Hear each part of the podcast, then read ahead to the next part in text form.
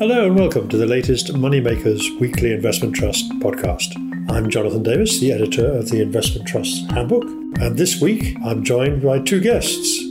The first is Ian Lance, who's co-manager of the Temple Bar Investment Trust, who has some interesting things to say about the current rotation between value and growth in the markets and why he thinks we're approaching an interesting juncture in that dynamic. And secondly, by Emma Bird, who is the commercial property analyst at Winterflood Securities. She's going to be talking about the latest results from commercial property trusts. Before that, however, I'm going to quickly talk about the markets, and later on we'll summarise some of the main corporate announcements in the investment trust world that we had this week. It has been a quiet week. A lot of the big name fund managers are away on holiday. August often sees a relatively low amount of trading, and this week has been no exception. There have been some interesting and important results from some well-known investment trusts, particularly in the North American sector, and I shall be talking about those in a moment, and also from BlackRock World Mining and some updates from private equity and renewable energy trusts. In terms of the market as a whole, as I said, it's been a relatively quiet week. But culminating today, Friday, when I'm recording this, the most anticipated announcement has been the speech by Jay Powell, the chairman of the Federal Reserve, at the Jackson Hole Central Bankers Summit in Wyoming, which is held every year. Markets have been waiting to see whether there would be any change in the Federal Reserve's policy of raising interest rates quite sharply to choke off the big surge in inflation we've seen this year. And the short answer from Mr. Powell is that there will be no change. They're going to stick to their policy of raising interest rates until they're confident that inflation has begun to ease. In terms of the markets this week, while it's been quiet on the news front, at least until today when Mr. Powell made his speech, it's been not a great week for the investment trust sector. In the first 4 days of the week, down by around 1.8%, which is slightly better than the UK FTSE All-Share Index, which is down just a little bit over 1%. And the average discount on investment trusts has widened out from 9.1% to around 10%. That means it is now trading overall at a level which, apart from crisis periods like the pandemic, is pretty much above its long-term average for recent years. So the sector has been feeling the full weight of the market sell-off we've had for most of this year. Following Mr. Powell's speech, the week has ended with quite a dramatic move in the US stock market. The news came rather too late to affect the UK market to a significant extent, but the S&P 500 and other US equity indices sold off very sharply on Friday after his confirmation that the Fed wasn't going to change its tune anytime soon. A bit of a surprise in one sense, since that had been quite well trailed, that it was unlikely that the Fed would change its course. But even so, the S&P 500 was off by more than 3%, which is a significant one-day move, to end the week quite sharply down. And bond yields came back a little bit as well. They eased, but they have gone back up to 3.2% earlier in the week, which is close to their highest level so far this year, but they have retreated somewhat on the immediate reaction to Mr. Powell's news. So it's going to be an interesting autumn as the big name managers come back from the beach. Have to see where they want to take the market from here. Arguments on both sides, as always, but we will have to see how that pans out. I made some comments on that myself in the Moneymakers Circle notebook this week. So now I'm pleased to be joined by Ian Lance, who is co-manager of the Temple Bar Investment Trust. Took over the management of that trust with his colleagues in October 2020, 2 years ago, just after the pandemic sell-off. I've been tracking your progress since then. The trust has done pretty well, actually. It's up, very well. It's up more than 60% in NAV terms and slightly more in share price terms as the discount has come in a little bit as well. You must be pleased with that progress to date, at least. Yeah, we're very pleased with that, yeah. And of course, you are known as being a value investor, for better or worse. You could define that many ways, but you're interested, obviously, in companies and shares that have relatively low PEs and, in some cases, relatively high dividends, certainly compared to their growth prospects. But you picked up this week on some interesting research that I'd also seen earlier this year from a well-known US fund manager and researcher. And perhaps you might just talk us through that, because it made three very interesting points, and I think it will be ones that our listeners would be very interested to hear. The first one, I think, is about the impact of rising interest rates, obviously the dominant feature of this year's market environment, and what relationship they have with value investing as a style. Yeah, the reason I thought this was so fascinating, the paper was done by a chap called Cliff Asness, who works for a firm called AQR in the US, is that I've actually used this argument myself in the last few years. The argument being that value only does well when interest rates go up, and growth does well as interest rates come down. And the logic is that growth stocks tend to be long duration assets because more of their cash flows are in the future, whereas value stocks tend to be short duration assets. And that's why you would expect growth stocks to do better as interest rates come down. Cliff Asness is a quant. He's actually gone back and looked at the data. And the amazing fact is that there's actually no relationship at all between value performance and interest rates. And when I say none at all, I guess for the geeks amongst us, the R squared is 0.1. So statistically speaking, there is just no relationship. And that, I have to say, I found that fascinating myself, because, as I say, I actually believed that there was this correlation until then. It's certainly widely believed by many investors. And I guess if they do believe it, then that can have an influence on share prices in the short term. But what you're saying is that actually there is no direct relationship, or at least historically there hasn't been. The second point I think he made in that research was interesting, was the question of relative valuations between value and growth, because obviously, regardless of the interest rate environment, it does matter a lot where we are in terms of valuations between those two different types of stocks. So what did he have to say there? Well, he maps the gap in the valuations effectively between the growth cohort and the value cohort.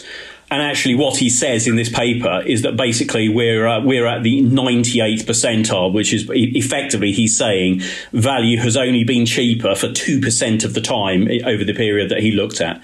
So, value obviously had a rally, I suppose, post-COVID and post-us opening up. Growth has done a little bit better in the last few months. And effectively what he's saying is that we're now back at the point where value looks very, very cheap, as I say, only being cheaper 2% of the time. Right. And if we rule out the fact that that's got nothing to do with interest rates, it must be something to do with behavioural aspects, I guess, how investors react to what they think is happening. Yes. And I guess part of that is the idea that the more badly that value stocks do, the more people are inclined to think they'll go on forever. Yes, I think so. I think there's always extrapolation there. He does actually allude to another interesting point, Jonathan, which is this one about duration. And actually, he looked at the difference in earnings growth between the growth cohort and the value cohort. And incredibly, the difference is only about 4% per annum. And that 4% per annum comes in the first 2 years. Beyond year 5, there's statistically speaking no real difference in earnings growth between the growth cohort and the value cohort. And so what people are doing is they're sort of extrapolating that early earnings growth forward and assuming that it will continue into the future, whereas historically that just hasn't been the case. And of course, if you do that, that's what leads you to pay much higher valuations for growth stocks than probably is warranted. And I suppose the final thing that I would add is that we've seen this big rally, haven't we, in growth stocks, NASDAQ in particular, over the last few months.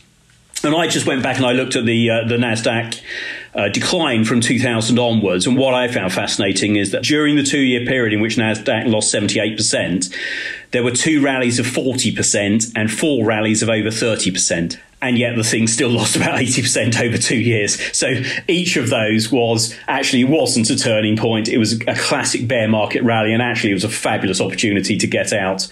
And my own view is that we're seeing another one of those today. So what you're saying is, obviously we know that growth stocks and all those trusts that invest in a sort of distinctive growth style got sort of pretty well hammered in the first 5.5 months of this year. But since mid-June, we've had this rally and they've all come sort of back, and suddenly people are saying, oh, well, look, it's all over now, we can get back in again. And what you're saying is be careful, I would say, be careful about assuming that's the case, right? Exactly right. Exactly right. This is not what often happens. However, to do that, we've got to believe that there is some kind of fundamental change in the investment environment going on, if things aren't going to carry on the way that they have been going on for many years.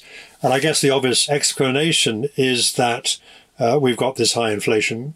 We've had the problem of the war in Ukraine. So even if you're right, though, that this is a good moment in which to switch from growth to value as a style, It's still pretty tough out there, right? It's not going to, it doesn't mean that you're going to make a lot of money necessarily out of value stocks, at least in the short term, because we've got to get through this very challenging winter.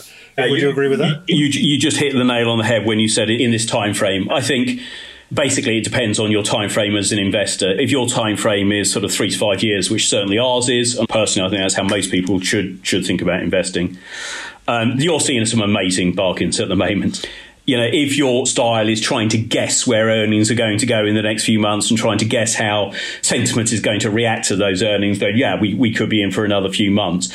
But again, to give you an example, Jonathan, we've got a chart actually, and it maps the gap in valuation between the defensive stocks in the UK market and cyclical stocks in the UK market. And we've got that going back beyond 2000. And the point that we're at today is exactly the same gap that we had in 2000, in 9/11, during the financial crisis, during 2013, during COVID, and we're back there today. And on each of those occasions, the right thing to do was buy cyclicals, not buy defensives. You know, you were moving. People had already done that trade. People had already pushed up the valuation of defensives and pushed down the valuation of cyclicals. And that's where basically where we think we are today. We think the opportunities are in cyclicals. And, you know, just to finish off, when I look down our top 10, I have rarely ever seen such low valuations. Literally in our top 10 goes Shell, P ratio 4 times, BP, P ratio 4 times, Anglo-American, P ratio 5 times. And, you know, the list just goes on and on and on. We've rarely ever seen those sorts of valuations. That is indeed a very striking statistic. I think what you're saying is that when you look back in 3 years' time with hindsight, you'll find that these were very good entry levels for these particular kind of stocks, or for a trust that has your particular style of investment. I think so, yeah. I think that will be the case. Good. Well, let's hope so. So just turning to your trust and how it's performed since you took over the management of it. As I said, the absolute performance has been good. Obviously, you took it over at a very good moment. In hindsight, it was after the pandemic sell-off, and so you timed that very well. But in terms of how you do, you recently published your interim results, and for the 6 months, which has obviously been a very difficult period, the NAV was down about 4%, I think, but the share price was roughly flat as the discount came in a little bit. But you have actually increased the dividend. Obviously, people who own UK equity income trusts, of which you are one, they're very interested in the dividend yield and its sustainability. And I think the board is predicting a full year dividend of 9p per share, which I think works out prospectively as, on the current share price of 220 odd p, about 4%. So you're now in line with the sector, having been a little bit behind it. What's behind that increase in the dividend, and you know, what are the prospects looking forward for dividend growth, given what you're saying about the outlook for your style of investing? I suppose the big sector exposures within the trust are energy, mining and financials. And in all three of those areas, obviously, we had a situation where, you know, dividends were cut a couple of years ago. But dividends are now coming back very, very rapidly. And that's basically one of the things that's driving the recovery in the dividends for the trust. And as things stand today, you know, I see no reason why that shouldn't continue. And the reason I say that is that if you take the example of the energy companies, because they are not pouring money into capital expenditure at the moment, the capital discipline is very good. They're on free cash flow yields of about 20% at the current oil price. So they're generating 20% of their market cap in free cash flow. So that's before the dividends. Paying out, you know, the dividend yields are about 5%. So you can see that the cover there is absolutely enormous. As long as the oil price doesn't collapse from this level, and we don't think it's going to collapse, there is enormous dividend cover. And so actually what we're seeing is we're seeing lots of special dividends get paid as well. We're seeing share buybacks, et cetera, et cetera. So, and we're seeing that actually amongst the banks as well, Jonathan, which I think is quite interesting. People might have thought that, you know, going into an earnings downturn, the banks would be vulnerable. But I think people sort of fail to recognise that they are completely different beasts to those that they were 10 years ago. The balance sheets are so much better. The loan books, so much better. All the financial ratios are better, and therefore they as well are paying up very healthy dividends at the moment. So in other words, even if we have a tough winter, and we are going to have a tough winter, I think, obviously, we know that. Even if there is, some people think there's going to be a recession, there's certainly going to be high inflation. But you're reasonably confident, notwithstanding that the dividend potential of the company, the kind of companies you're owning, is still pretty good. I think so. And I would also add that you'll know, if you went back a few years, the income sector used to be one of the most popular sectors in the UK market. You know, it used to be one of the areas that people really would turn to. And then, of course, we went through this crazy period, didn't we, where, you know, markets were just seemingly going up 20% per annum. And in that sort of environment, people almost thought, well, why do I need dividend income? I can just, you know, my capital gain is 20% per annum. I'll just bank some of my capital gain each year and turn that into income. And I think if we are moving to a new environment in which you can't rely on that happening, and personally, I do think we are, then I think dividend income is going to become important again. And I do think we might see investors go back to focusing back on dividend income as a sort of key driver of their returns. Yes, indeed. And of course, if you're a retired person or if you're someone who relies on your income from your portfolio, we have to reckon with the fact that if inflation does reach 10 or 15% or even whatever the Bank of England is saying, your dividend yield is still going to be below the rate of inflation. So that then raises the question of whether the companies you're investing in can actually increase their dividends sufficiently to compensate for that. Is that likely? Obviously, perhaps not in the short term, but over time you would expect to see that if we get persistent inflation. Yeah, I mean, obviously it varies by company, but you know, going back to that example of the energy companies, when you're on a free cash flow yield of 20, if you wanted to, you could pay out 10 and buy back 10% of your shares, couldn't you? And therefore, mathematically, the dividend would increase by 10% the following years. So you would have got a 10% dividend yield and a 10% dividend growth. Now, I'm sorry, that is not a forecast. I should make that clear. But I suppose I'm just trying to point out that there is ample scope for these companies at the moment to pay higher dividends and to grow that dividend as well. So I do think that they're in a sweet spot. And you know, the final, I suppose, obvious thing to say is that the fundamentals of those companies are very good. You know, those are the sorts of companies which tend to do well in an inflationary environment, the energy companies, the mining companies, and to a certain extent, financials. Two other quick questions then, Ian, before I let you go. Number one is on you say that do you think that equity income is going to come back into favour, or at least you believe so. Your trust has been buying back shares, still buying back shares.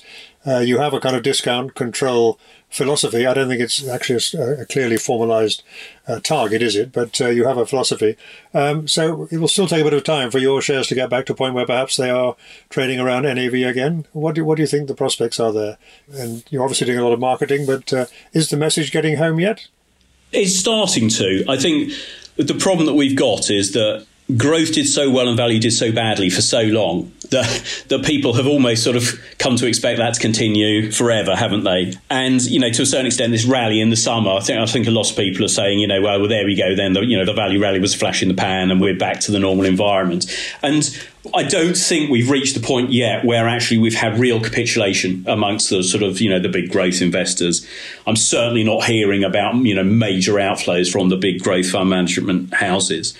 And vice versa, actually, I've not really seen, you know, big inflows into the value fund managers. There aren't that many value fund managers left, actually, but I don't think they're attracting big inflows. And I suppose if I'm being optimistic, what I would say is that's still to come. I think eventually we will get to the point where people do, you know, fall back into love with whether it's income investing or value investing, however you want to describe it. And I guess as that starts to take hold, you know, that's the sort of thing that will potentially move the discounts on some of these trusts. Okay, so final question is, I can't resist asking you this one. I mean, you are a UK investment trust. We have got a new Prime Minister coming in. There are some people, I have to confess to being one of them, who think that a lot of the things that are being talked about that the new Prime Minister will do are kind of fantasy land. Sterling has weakened quite a lot, but it may be worth just reminding people what the impact of sterling, if it gets worse, this kind of loss of faith in the UK's perhaps magic political solutions that are being waved around. How does that affect your trust and its performance? By and large, it tends to be positive. You think about most of the companies in there, most of them are big multinationals who earn significant amounts of their money in dollars, and therefore from a translation point of view, you know, that tends to be a positive for those companies, and actually for the dividends as well, for the dividends coming back to the UK companies. And most of them are not very reliant on the UK economy. There are some, you know, let's be absolutely clear, we own Royal Mail, we own Marks and Spencers, we own Currys, so we do have some domestic cyclicals, and you'd expect us to, given what I was saying about the valuation of those companies. But the big multinationals, it tends to be a positive for them. And you're not worried about government intervention? I mean, you know, there's been talk about windfall profit taxes and so on, you know, high oil prices, high gas prices, and so on and so forth. Is that a concern for you? Ironically, I think windfall taxes are a terrible idea, absolutely terrible idea. The problem we have at the moment is lack of investment. You know, we have a chart in our deck which shows the upstream capex spending by the largest 40 oil companies in the world.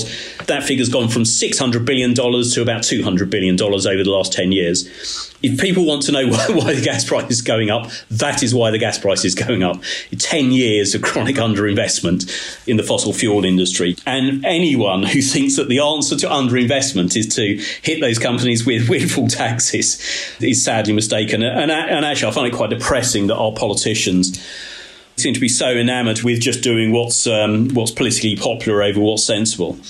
And it slightly depresses me, actually, that when with these leadership debates, I haven't heard anyone asking the question about what are you going to do to encourage North Sea investment? What are you going to do to encourage fracking? You know, what we need to do is actually increase investment into those sorts of areas so that we've got secure supplies of gas in this country. We're not reliant on, you know, countries such as Russia for our energy. And that conversation just doesn't seem to be taking place at all. Now, of course, as an investor in the energy companies, that's sort of depressing but good, because actually the last thing that we want to see potentially is them, you know, their capital expenditure really starting to take off, because that's normally signals the top of the cycle. At the moment, it's not happening, and there just seems no evidence that politicians are going to try to address that. Sadly, I feel you're right. So, Ian, thank you so much for spending time with this time with you. It's been very interesting. And, well, let's hope that you're right about your prognosis for the kind of investing that you do. Pleasure. Thank you very much, Jonathan. So, those are the views of Ian Lance, co-manager of the Temple Bar Investment Trust, sounding pretty confident about the medium to longer-term prospects for his style of value investing. But like the rest of us, still pretty unclear about what's going to happen over the next 6 months, which are going to be a very difficult period for the global economy as we head into a tough winter with soaring energy prices and the issue of inflation still very much at the forefront of investors' minds. Time now to turn to the corporate developments this week and some of the main investment trust announcements. Doing this in a truncated form now, but a reminder that if you are interested in following a particular investment trust, for the Moneymakers Circle subscribers, we do summarise all the main corporate announcements from the investment trust sector with links to the relevant announcements, so you can quickly follow up and see what the news has been. And we also provide an update on movements in share prices, NAVs and discounts for the last week and year to date. So that is way to find the more detail about these announcements. But first of all, on the corporate front, there have been a few announcements I'm going to quickly summarise, nothing particularly world-shaking. The Scottish Investment Trust, you may remember this is being amalgamated into the JP Morgan Global Growth and Income Trust after several years of relatively poor performance. This merger was announced in the autumn last year, but it's still not yet completed. But the end is now in sight. Shareholders in Scottish Investment Trust, ticker SCIN, have voted overwhelmingly in favour of the final form of the proposed combination, and the shares in SCIN and its debentures will be suspended on the 31st of August, that is next week. And a special resolution to place the fund into liquidation will be proposed at a second general meeting on the 31st of August, and therefore the expected effective date of the merger is the 31st of August next week. And a pre-liquidation interim dividend of 9.4p will be paid the day before to shareholders. 24 Income Fund, ticker TFIF, has published a circular which sets out the details of its triennial realisation opportunity that it offers its shareholders. They can choose to realise their holding in the trust at a 2% discount to NAV as at the 18th of October.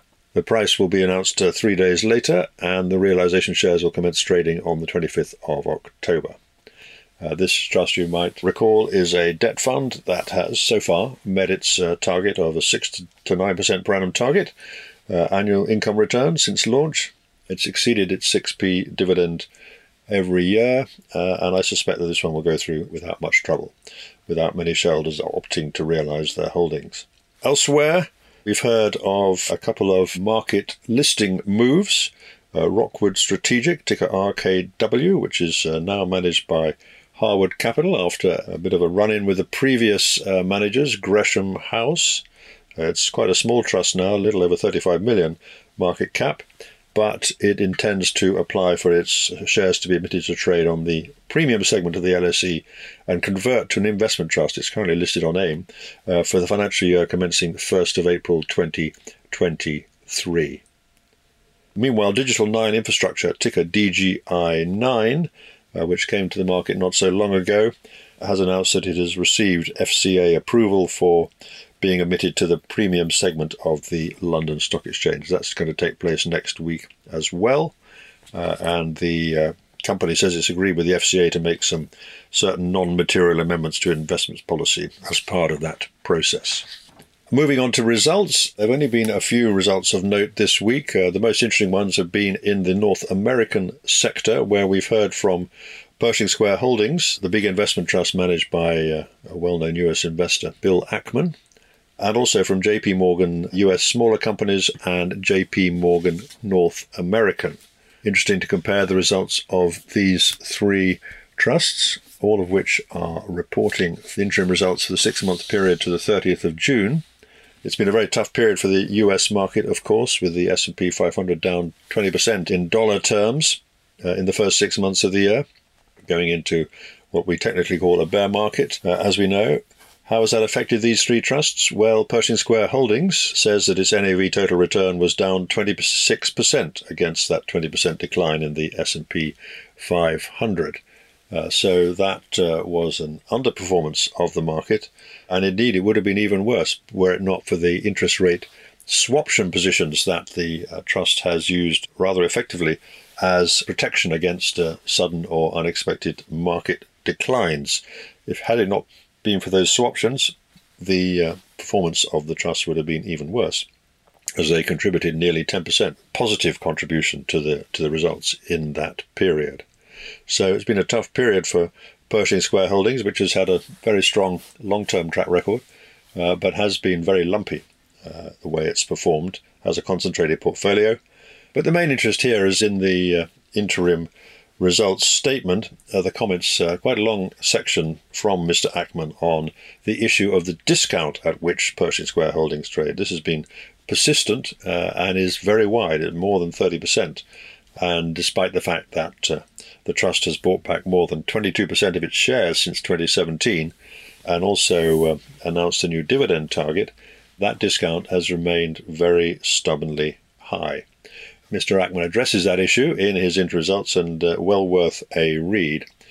He makes the point rather pointedly that of all the closed-end funds that his team could find, not just in the UK or the Channel Islands where Pershing Square Holdings is listed, but around the world, Pershing Square Holdings has the best track record of performance over the medium-longer term, and yet it's the one which has the biggest discount. So go figure is effectively what he's trying to say. But his conclusion, he's not going to change the listing in Guernsey. He says the trust went into listing in the Channel Islands and moving to investment trust status over here with its eyes fully open. And all they can do, he says, is to make sure that they do a better job of getting the word out at what a great trust it is, in his opinion. That's very interesting. Well, having a look at that. Then from JP Morgan American Investment Trust, their NAV total return was down 8.4% in the six-month period against the S&P 500 index total return of minus 10.8%. Well, hang on a minute. How can the S&P 500 index total return be minus 10.8% for one trust and minus 20% for Pershing Square Holdings? Well, the reason, of course, is that there's been a very sharp movement in the sterling dollar exchange rate, and that accounts for most of that difference. So if you took that factor out of the equation, the performance of JP Morgan American Investment Trust would have looked rather worse in headline terms. As it was, the share price total return was actually minus 11%, as the discount widened from 0.5% all the way up to 3.6%. The trust has been repurchasing shares at an average discount of 3.9%. What's interesting here is the comments on the outlook from the managers. JP Morgan, they say that financial conditions have rarely tightened more over a six-month period than they've done so far this year, thanks to the Fed's increasingly hawkish stance, and the risks of recession have undoubtedly increased accordingly.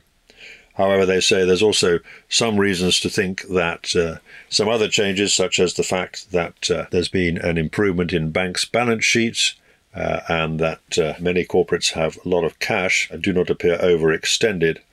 Things like this, it means that, in their view, this reduces the prospects of a vicious credit crunch-induced recession.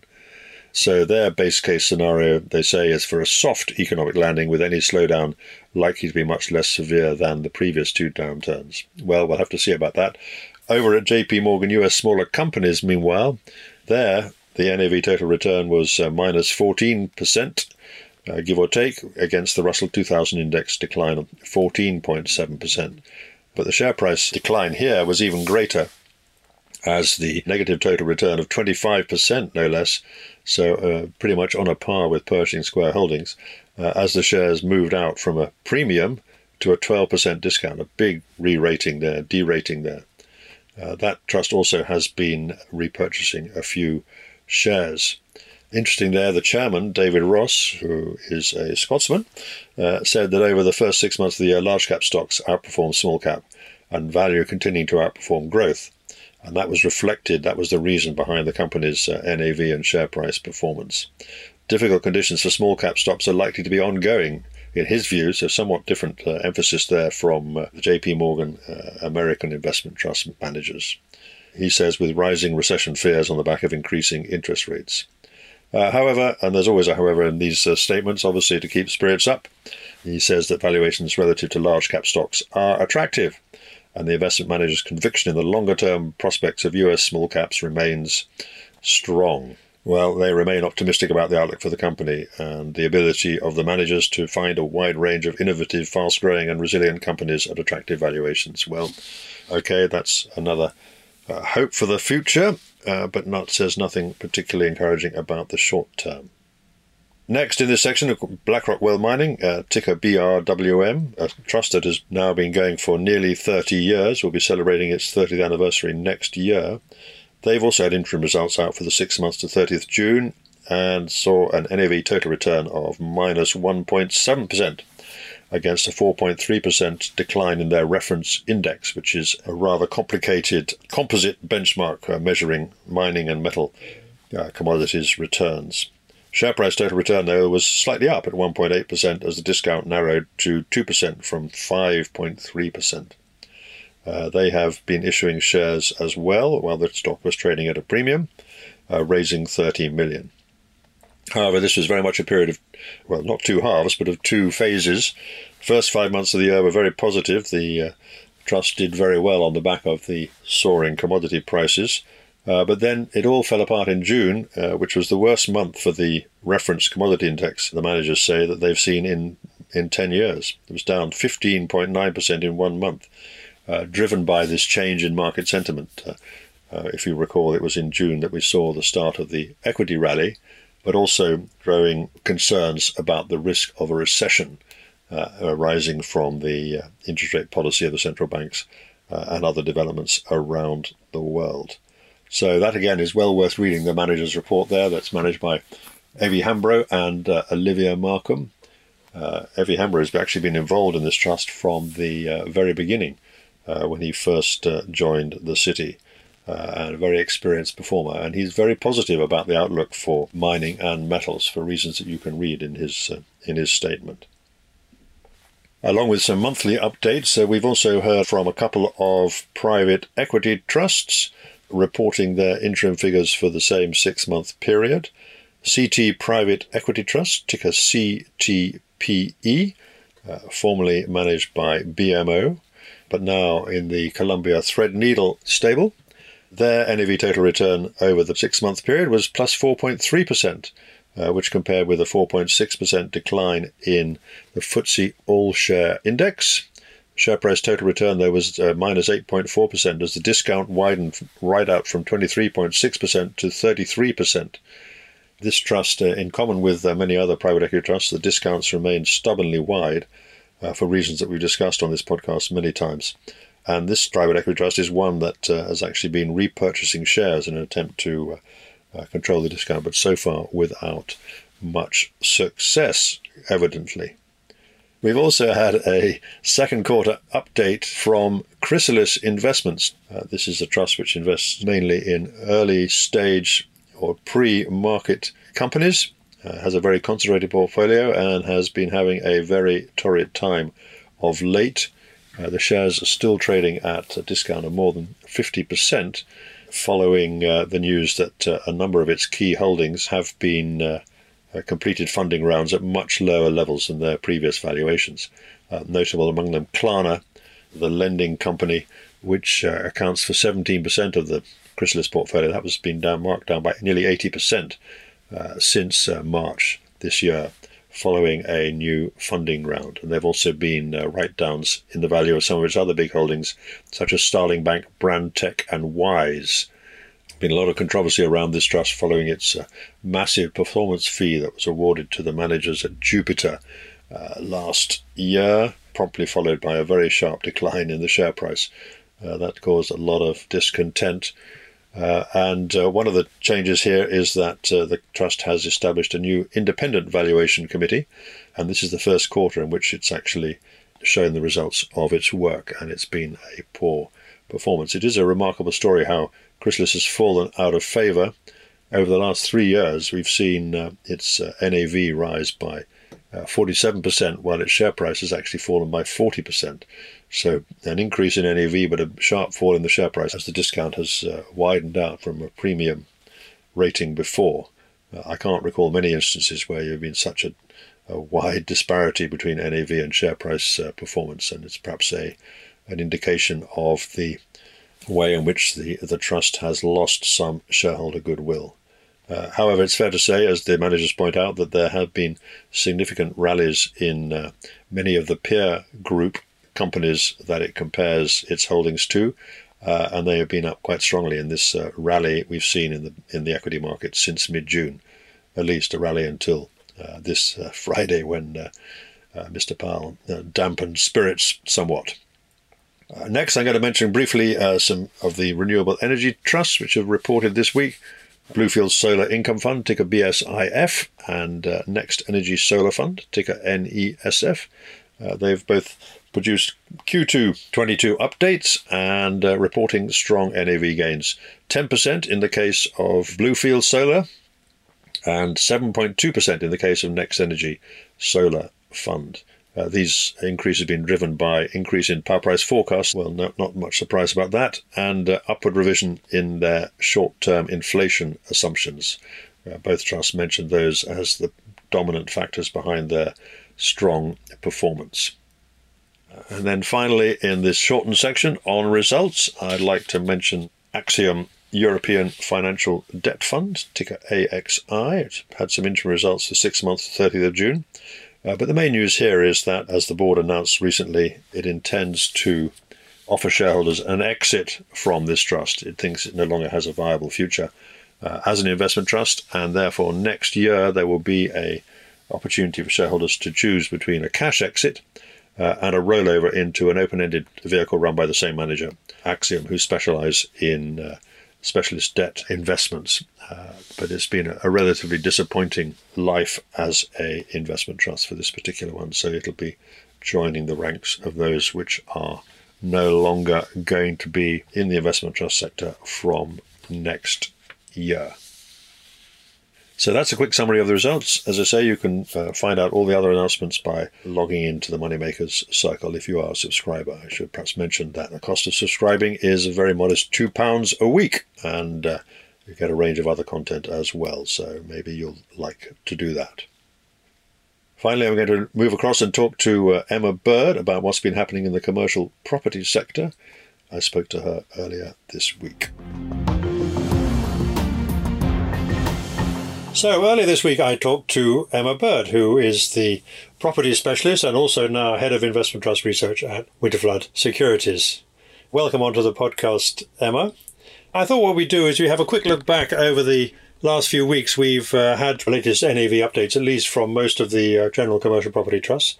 I thought we'd talk about those, and then we might also have a look at one or two of the more specialist vehicles as well.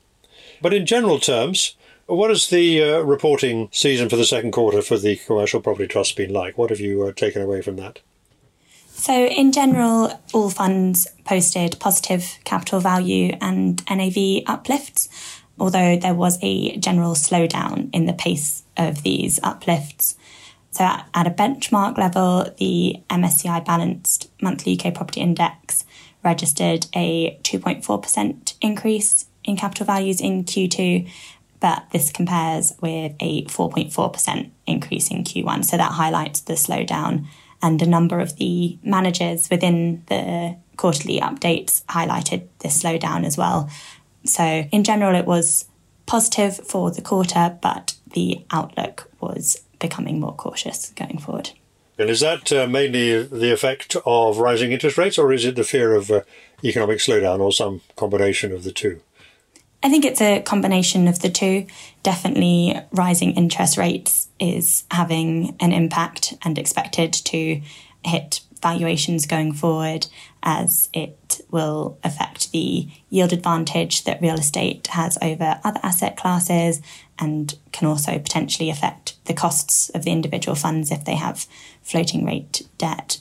But equally, a potential recession in the UK would be negative as well, particularly for subsectors, property subsectors such as retail or leisure that are vulnerable to consumer spending slowdowns.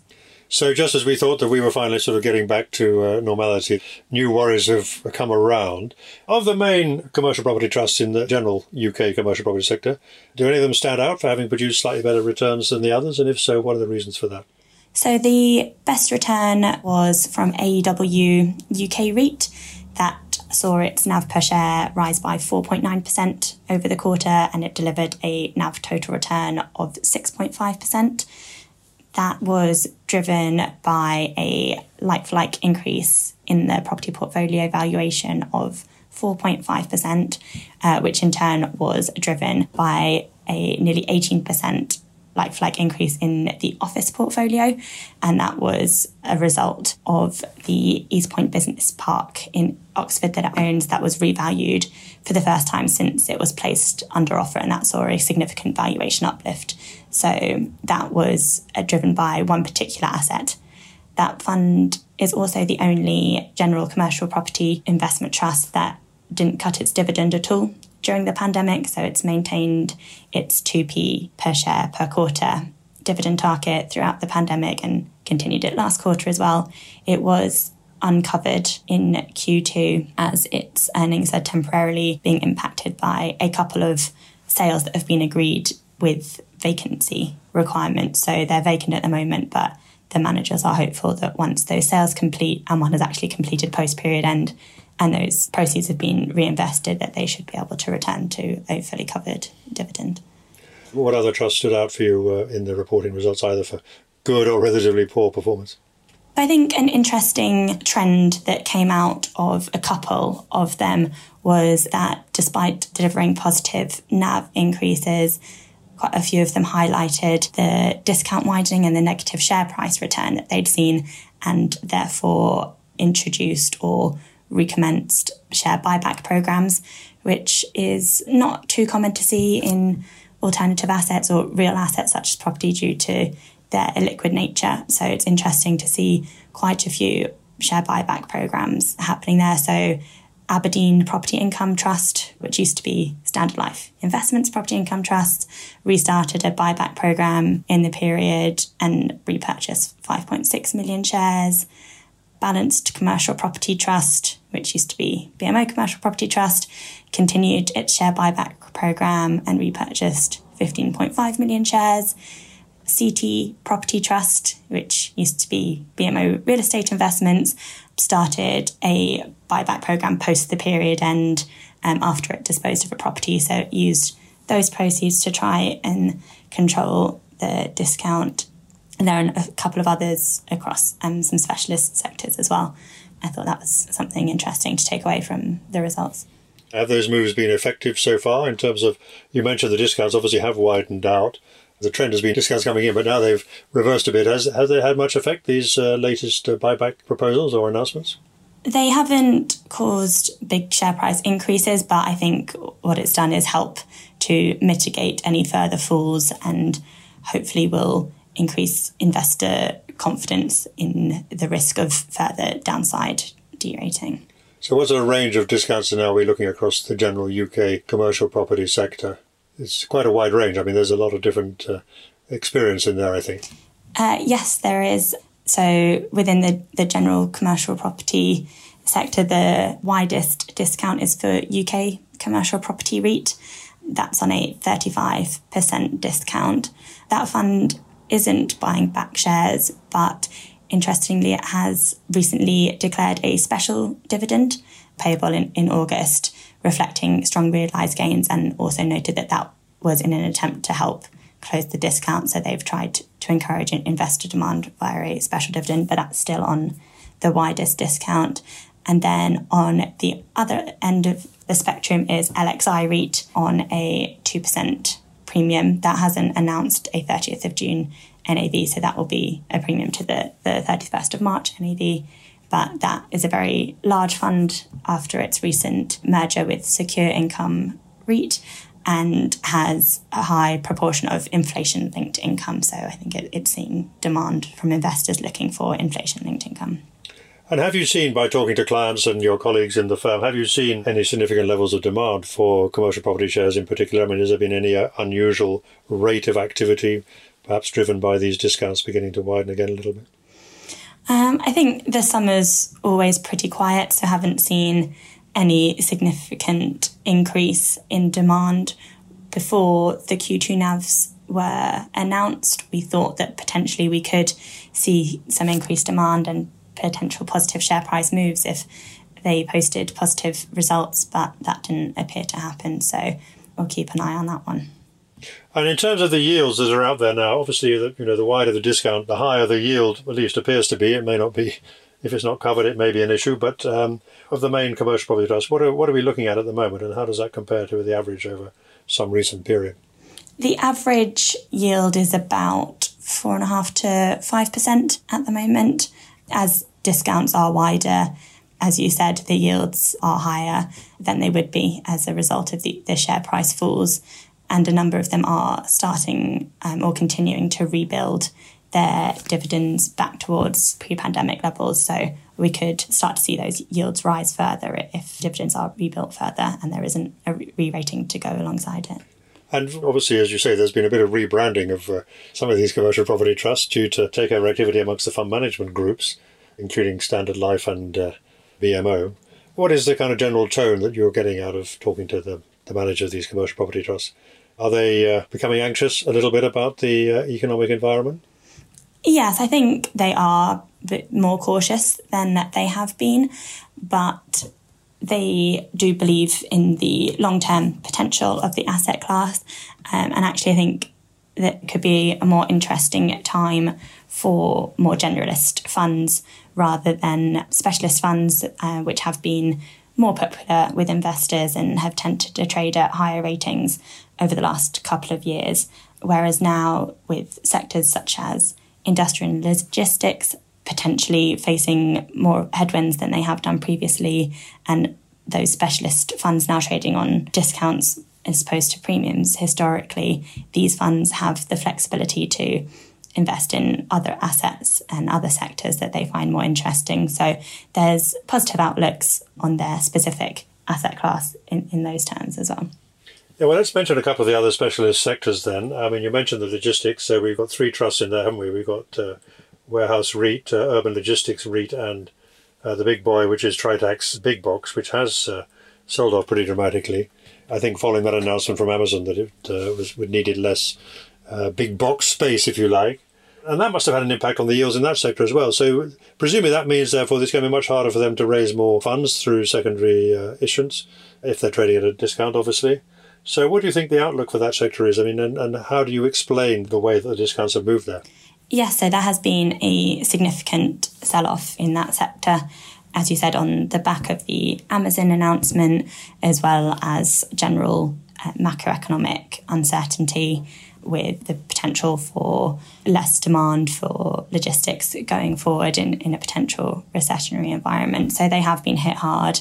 Interestingly, the yields still aren't as high as the general commercial property funds, and actually some of the discounts aren't as wide anymore. They have seen a bit of a rebound. In that sector, Tritax Big Box does stand out. So that's on a 26% discount at the moment compared to Warehouse REIT and Urban Logistics REIT on a 6 and 7% discount respectively, which could partially be explained by its bigger exposure to Amazon. So it was hit harder in the initial sell-off. And I also think that there could be concerns around its exposure to development assets and speculative development. It's got a big development portfolio and has some ongoing construction where those assets have not been let. So in a more difficult letting environment, if companies aren't taking on as much space as was expected, they could be vulnerable there. So I think that's probably why that's on the larger discount. And what are the management of Tritax Big Box been saying? I mean, when the Amazon announcement first came out, I think they were implying that this has all been a bit of an overreaction by the market. Are they still saying that now? Yes, I think that's still definitely their view. They're still confident in their strategy and the overall strong tailwinds for the sector. They acknowledged the Amazon announcement in their experience. I think it's concentrated in the US, the issues that Amazon noted with the excess capacity, and that's mainly focused in the US in their opinion. And they think that the structural tailwinds of increased e-commerce demand, more onshoring and other tailwinds specifically exacerbated by the pandemic are still strong. So they think that their discount is unwarranted, yeah. Yes, you rarely hear management saying the opposite, of course, but it is an issue for that sector, I think, now. Very interesting. What about the healthcare sector? A couple of trusts there. We have Target Healthcare REIT and Impact Healthcare REIT, and they're still trading at a small premium, I think, aren't they? Or are they around par? I'm looking at the latest figures. And they're still offering a decent yield, 5%, 5.5%, maybe even nearer 6%, despite that good rating. Do you still see a lot of demand coming from there? What's been happening in that sector? Yes, so they're both trading at a small premium to their latest NAVs and, as you said, still attractive yields as well at between 5.5% and 6%. So Impact Healthcare REIT had its interim results to the 30th of June out recently. It delivered a 6.2% NAV total return, so on track to deliver its 9% per annum total return target, delivered a like-for-like valuation uplift of 4.9%, and a lot of this uplift was driven by the inflation-linked rent reviews in its underlying rents, which I think is a key attraction of the fund specifically, or particularly in the current inflationary environment. It does have caps on almost all of its inflation-linked leases, so the rental uplifts will be capped at 4 or 5%, so they won't capture the entirety of the current elevated levels of inflation, but this is done deliberately in order to protect the underlying tenants from suffering too much cost increases. So it means that this income is resilient as well. So yeah, that continued to collect 100% of rent, delivered on its dividend target, which was fully covered by earnings as well. Target Healthcare REIT published a quarterly update for the 3 months to 30th of June that delivered a total return of 2% for the quarter and a 0.9% like-for-like valuation uplift, again driven by its inflation-linked rent reviews. This also delivered on its dividend targets for the financial year, although rent collection was lower than 100% as it was for Impact, and that meant that the dividend wasn't fully covered either. But the managers are hopeful that they have a path to deliver full dividend cover in the near future. I mean, that is one of the issues. If inflation does go as high as the Bank of England's suggesting, which is, 10%, and it's just this week even higher, some forecasting, that does mean that the advantage of these index-linked leases, as you say, they're not as great as they could be because you're going to lag behind if you're only getting 4% and inflation is going up at 10% or more. But that doesn't seem to have affected the way investors view these particular vehicles at the moment. Is there not a concern, though, that given the crisis that we're facing and the fact that it seems likely that the government, the new Prime Minister, whoever that turns out to be, is going to face a very difficult financial crunch over the winter because of the need to give money to those who are affected by the energy crisis and so on. They're going to be looking at the ways that spending is done across the piece, are they not? Is there not some sort of threat that down the line, not immediately but down the line, there might be some threat to this kind of model that the Healthcare Trust and others like them are pursuing in terms of having their index-linked leases sort of underwritten effectively by the government or local authority? So for both Target and Impact, they also have exposure to private pay residents. So the funds have rental agreements, leases with the healthcare providers, the tenants of their care homes, but the underlying residents, the sources of income come from a variety of sources, being, as you say, local authority, but also NHS and also private pay. So I think the managers are aware of political risk, and if that was to become an issue, they could look to increase the proportion paid by private pay. But in general, they have long-term leases with their care home provider tenants, and so they will still have to continue to pay the rent that they've agreed. And so I think that rental cover at the operator level is something that they look at. So for Impact, the 12-month rent cover at the underlying tenant level is 1.85 times. So their revenue is 185% of the rent that they pay. So they have a buffer there that if they face increased costs or reduced funding from the government, they should still be able to meet their rents. It's also that political risk is an issue for other funds in the property sector, such as Civitas Social Housing and Triple Point Social Housing, that receive 100% kind of government-backed revenues. So they're the ones that will probably be more susceptible to changes in government regulation. So that was Emma Bird, Head of Investment Trust Research at Winterflood Securities, and the commercial property specialist analyst as well. That brings us to an end of the podcast this week. Next week, we'll have more guest speakers to discuss what's been going on in the investment trust market. It'll be interesting to see how the markets continue to react to the central bank announcements. It does seem quite likely that there will be a further period of weakness. That would be my perspective anyway, but who knows? We'll find out in due course. So thank you for listening, and hope to speak to you again next week. This has been a Moneymakers Investment Trust podcast. These podcasts are independently produced and edited and are available on all leading podcast channels.